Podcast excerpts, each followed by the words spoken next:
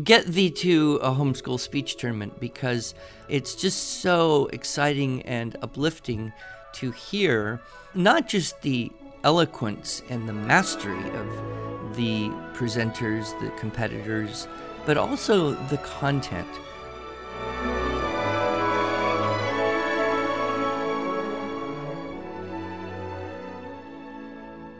Hello, and welcome to the Arts of Language podcast with Andrew Pudewa, founder of the Institute for Excellence in Writing, or as many like to say, IEW. My name is Julie Walker, and I'm honored to serve Andrew and IEW as the Director of Marketing. Our goal here is to equip teachers and teaching parents with methods and materials which will aid them in training their students to become confident and competent communicators and thinkers.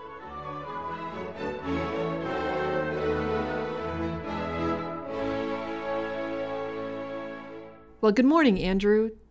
Good morning, Julie. This is one of those interesting, somewhat awkward podcasts because we're not in the same room. So I can say good morning to you, and you don't know that I'm done speaking to you. Yeah, but I can see your pretty mug on the Skype screen. Yes. And we're doing Skype today because we have a special guest that I wanted to have a conversation with. And this is Kaitlyn. Kaitlyn is an NCFCA champion. And several months ago, we had a conversation with Teresa Hudson, who was the NCFCA president, talking about the speech materials that we are now publishing on behalf of the NCFCA. And we said at that time, we'd love to talk to the speech champion. And she said, sure, absolutely. Well, here we are. So, Kaitlyn is you're all done doing NCFCA. You're a recent high school graduate, which means you can't do speech anymore with the NCFCA, but you love both speaking and music. You were homeschooled and enjoy literature, expressing your ideas through writing. I'm kind of reading your bio here. And you have five younger siblings. And so, no older brothers and sisters. So, you're the oldest, which those of us that know what it's like to have an older sibling, we know that you're the boss. So we get that. I'm not an older sibling. I'm one of the oldest, but not the oldest. And all these things that you're doing have culminated in you becoming the essentially the champion of NCFCA speech. So congratulations on that. Thank you very much. So you were the uh, sweepstakes winner. What is what do you have to do to attain that position, the sweepstakes winner? Well, I think the word that would encapsulate what sweepstakes means is consistency. In order to win sweepstakes at a qualifier and regionals, much less nationals, you have to be consistent throughout the whole season in all of your events. It doesn't mean that you have to win every single event at every tournament, but that you have to place high enough in everything you compete in that you have the enough cumulative points to secure that sweepstakes title. And you have to compete in a number of events. What were the ones that you did in your last season here? Absolutely. The most events you can compete in at any time is five. This year I had six events, and the five that I took to nationals were the limited preparation events, all three of those that NCFCA offers, and then two platform events, which were biographical narrative and informative. Okay, and the um, the limited prep events. Can you uh, refresh us on what those are? Absolutely. So NCFCA offers three different limited preparation events, and they're some of my favorite to compete in. Extemporaneous gives you about 20 minutes to prepare a seven-minute speech that's answering questions about the news and current events. Impromptu is where you get a word or an abstract phrase and you get to give a five-minute speech after just two minutes of preparing on that topic. And then apologetics is really the heart of NCFCA's mission statement, which is preparing to give a defense for your faith. And apologetic speakers will give six-minute speeches after four minutes of preparation. And they draw from a list of about 100 topics that deal with various aspects of the biblical worldview and our faith. Wow. So with impromptu, it's just you and your brain and what you carry around in it. With apologetics, you get to use uh, a little note card box, I believe. Yes. Whatever research you've done ahead of time. And then with um, uh, with Extemp, you have access to a collection of current event articles that you've collected up in preparation for the competition? Yes, whatever offline articles you have from a variety of news sources on your computer, you can access during that prep time to give credibility to your source. And oftentimes with Extemp, you will have never heard of the topic that they're asking because sometimes there's really obscure questions. yes, I've, I've actually judged all those events. And I'd have to say my favorite to judge is Extemp just because I think it has certain challenges that are you know very unique and very beneficial.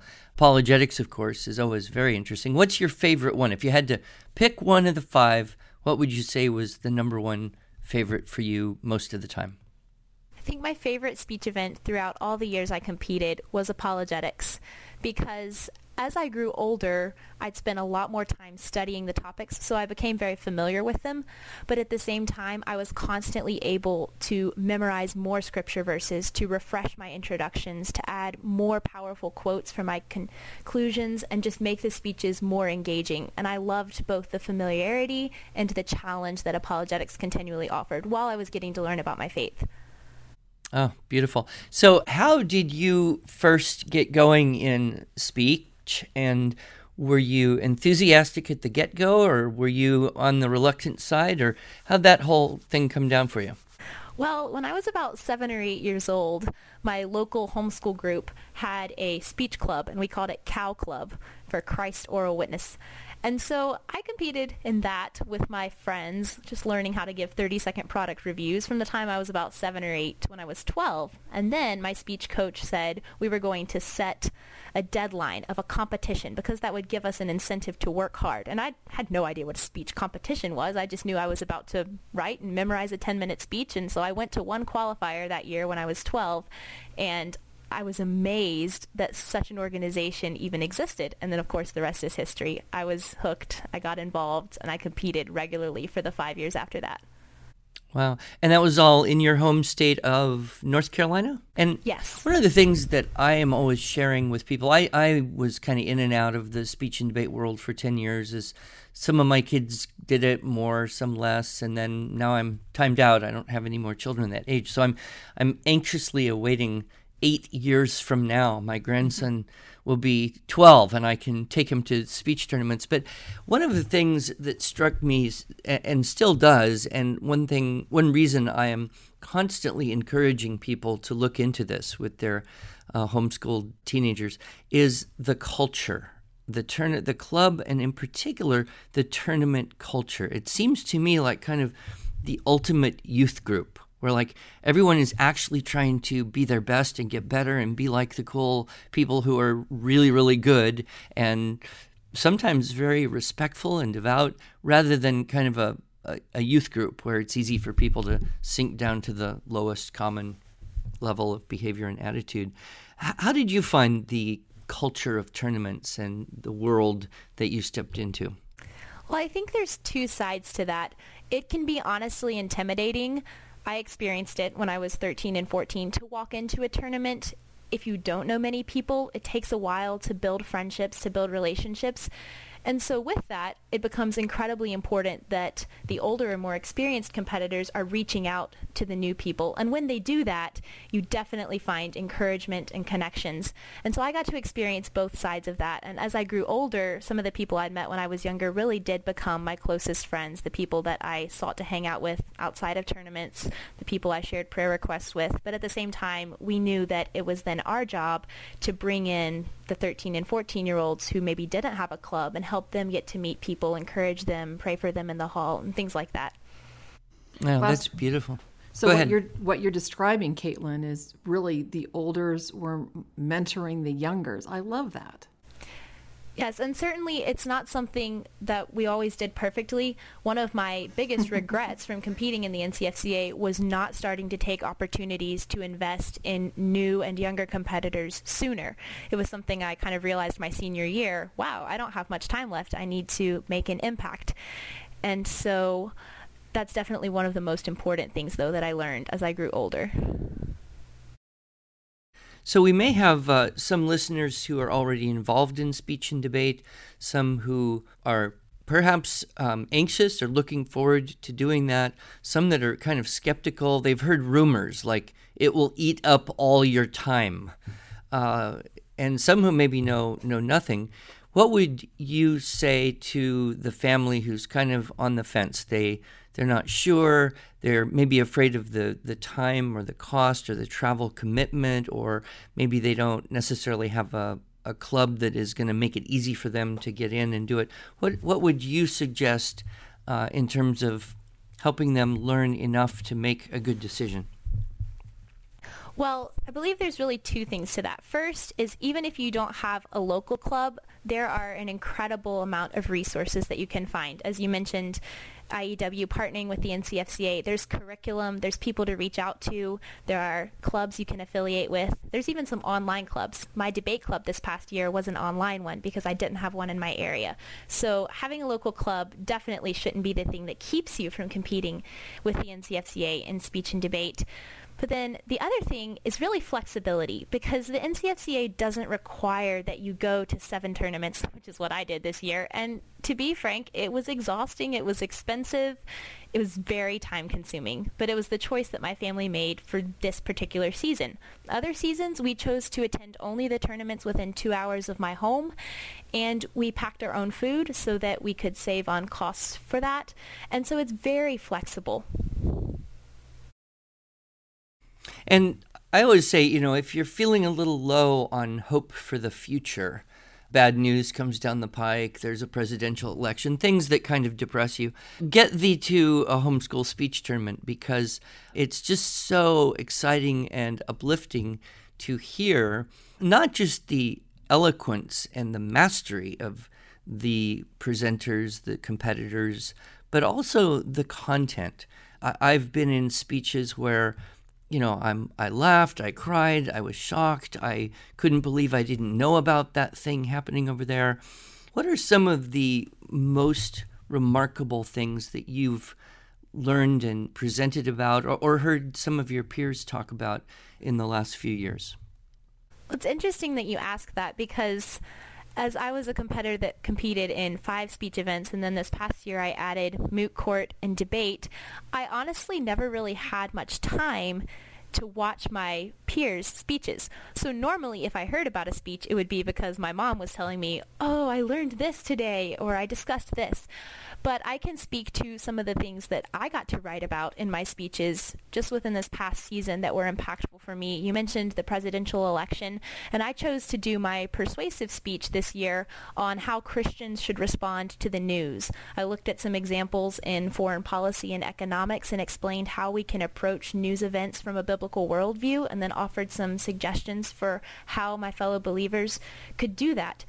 And that was really encouraging for me, especially in light of our political culture. And then I also got to give an informative speech on how Christians should approach the end and the issue of abortion. And I discussed how we often think about just fighting for the end of abortion without realizing that even if abortion came to an end, we would continue to need to mentor young mothers, to adopt children, to provide financial support.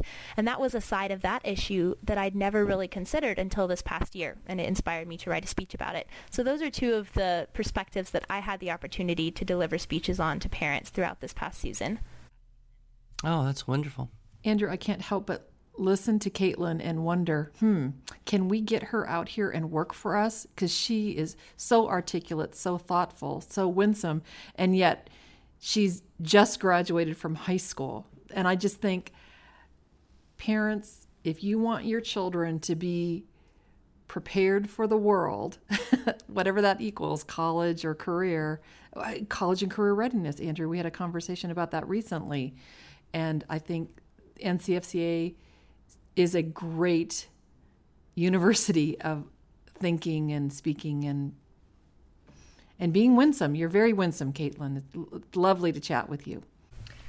So um, I like the idea, Julie, but I would actually suggest that Kaitlyn could could uh, perhaps be of tremendous service to some of the current occupants of the White House as a speech a speech coach because certainly they're having some real issues, not just with you know basics of vocabulary and delivery, but content, organization, and integrity. So, I don't know, Kaitlyn, if you've thought about uh, that, but uh, if you need a recommendation, uh, I'll I'll put in my name to say you know you'd be a, a great person in that role. But I guess you probably have some plans of your own. What what is coming up for you in these next couple of years?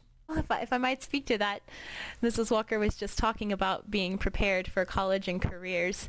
And certainly my two largest passions right now are music and speaking. I've been a pianist since I was six and taught piano for a few years. So when I start my studies at Grove City College, actually in about three weeks from now, which it's a private liberal arts Christian school, I'm going to be entering as a piano performance major. But I'm hoping to almost immediately add a communications major to that because I certainly want to use my speaking skills far beyond the time that I had to compete with them in high school, and I'm going to do that by competing in collegiate forensics with parliamentary debate. But I'm also hoping to ultimately find a position in the field of communications as a conference speaker. I think that I would be happiest doing advocacy work for a ministry or an organization where I might have the opportunity to travel and then speak on behalf of that organization. And so I'm trying to keep an open mind and heart as I enter Grove City this fall, but professional accompanying work as a pianist and then conference speaking are definitely the two avenues that I like to see myself in, you know, 5 years down the road. That would be so awesome because you could go and you know give your speech and then you could do a piano interlude between you know speakers and but I, I suspect and I know Grove City is a has got a pretty good reputation. I suspect you are going to blow some of your professors away when they see Agreed. your your experience and your writing skills and all that. Do you have a blog or anything? Do you, do you have you started kind of a, a public forum for advocacy for those things you care about? Well, before I answer that, if I might just share briefly, when I first went to Grove City College and interviewed for their trustee scholarship program, I found that the skills I'd learned in the NCFCA made a world of difference. The first thing we had to do was sit down with some professors at a dinner. It was a very formal setting, and we had to engage on intellectual topics. And the conversations were just so fluid because I was used to answering questions on the spot. The next day, we had to write a timed essay, and I found that impromptu to, the ability to come up with three points on a topic made writing those timed essays just absolutely seamless. And then the group interview we were, where we were asked to analyze, you know, the ethics of mandating vaccinations for infants. It was very similar to Extemp in mm. the sense that all of a sudden I had to come up with a position on a current issue and then articulate it to my peers. And so the skills NCFCA left me with were absolutely critical. But with that, I have started a personal website. I actually just built it the other week and I'm not a technology person, so it was rather daunting. But there I'm hoping to combine not only the things I'm learning from my academic pursuits at college, but also my private speech coaching services and then piano accompanying and teaching services. And I hope to see that blossom into a blog that will also contain the writings of the other things that I'm passionate about as the months and then the years unfold. Well, I can't uh, think of a better person to recommend for private speech coaching services. What what is your website name? Absolutely. It's just my my own name, KaitlynButts.com. Okay, well that's easy. I'm just so grateful that you took the time to join us today. And if people wanted to follow up with you on any of the things you've mentioned or look at where are you going to be teaching piano when you live in Grove. I guess you'll be in Grove City. and uh, how how could they get your services? Kaitlyn Butts. That's K A I T L Y N. Two N's. One N. Just one N. K I T L Y N B U T T S dot com. Kaitlyn, I guess you know, leave us with some last thoughts about what you feel is happening, say, in the world of home education, the world of speech and debate? Uh, is it is it growing? Are we seeing a greater excitement? Is it holding static? Uh, do we need to work harder to promote people lest it die under, you know, video games and iPhones? Well, I can't speak to the actual numbers of competition over, you know, the past 5 to 10 years, but I can say that in my own community, the homeschoolers that I interact with, speech and debate is nowhere close to dying. The conversations I've had with people who, you know, like myself, are the oldest of five, six, seven kids, their little siblings can't wait to compete. And so I think as long as the families continue to reach out to families who might not have heard of things like NCFCA or the Institute for Excellence in Writing, as long as they're having those conversations and then saying, hey, look what my older sibling did. They went to such and such a college and they were prepared for this and they were able to do this internship. Look what speech and debate gave them. As long as we're having those conversations, I think that it'll continue to grow. That's exciting.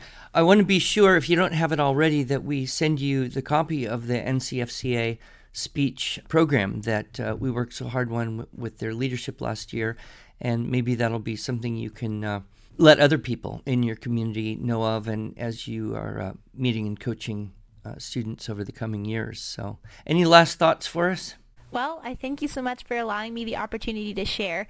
And I would like to say to all of those who are just beginning speech and debate, who maybe find it intimidating to think about memorizing five speeches and going to seven tournaments, to remember that it's all about a journey, that you're going to start somewhere. And when I was 12 years old, I never even knew that sweepstakes champion was a thing.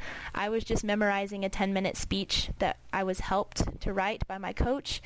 And then it's all about a journey, a journey of character growth, a journey in competency, and ultimately a journey towards becoming more like Christ. And I'm very thankful that the NCFCA helped me in all of those areas.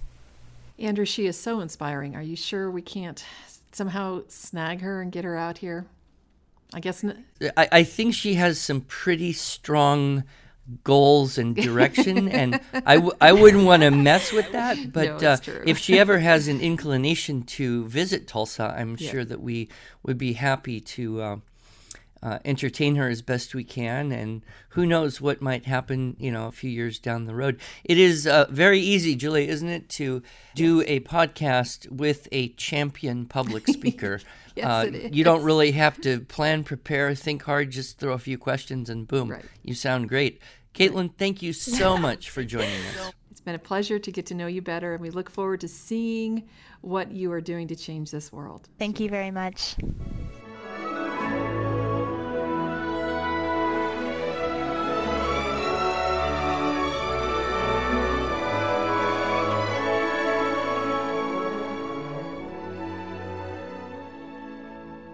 Thanks so much for joining us. If you enjoyed this episode and want to hear more, you can subscribe to this podcast in iTunes or Stitcher, or just visit us each week at iew.com/podcast. Until then, on behalf of Andrew Pudewa and the team at IEW, I thank you for the privilege of allowing us to partner with you on this educational journey toward better listening, speaking, reading, writing, and thinking.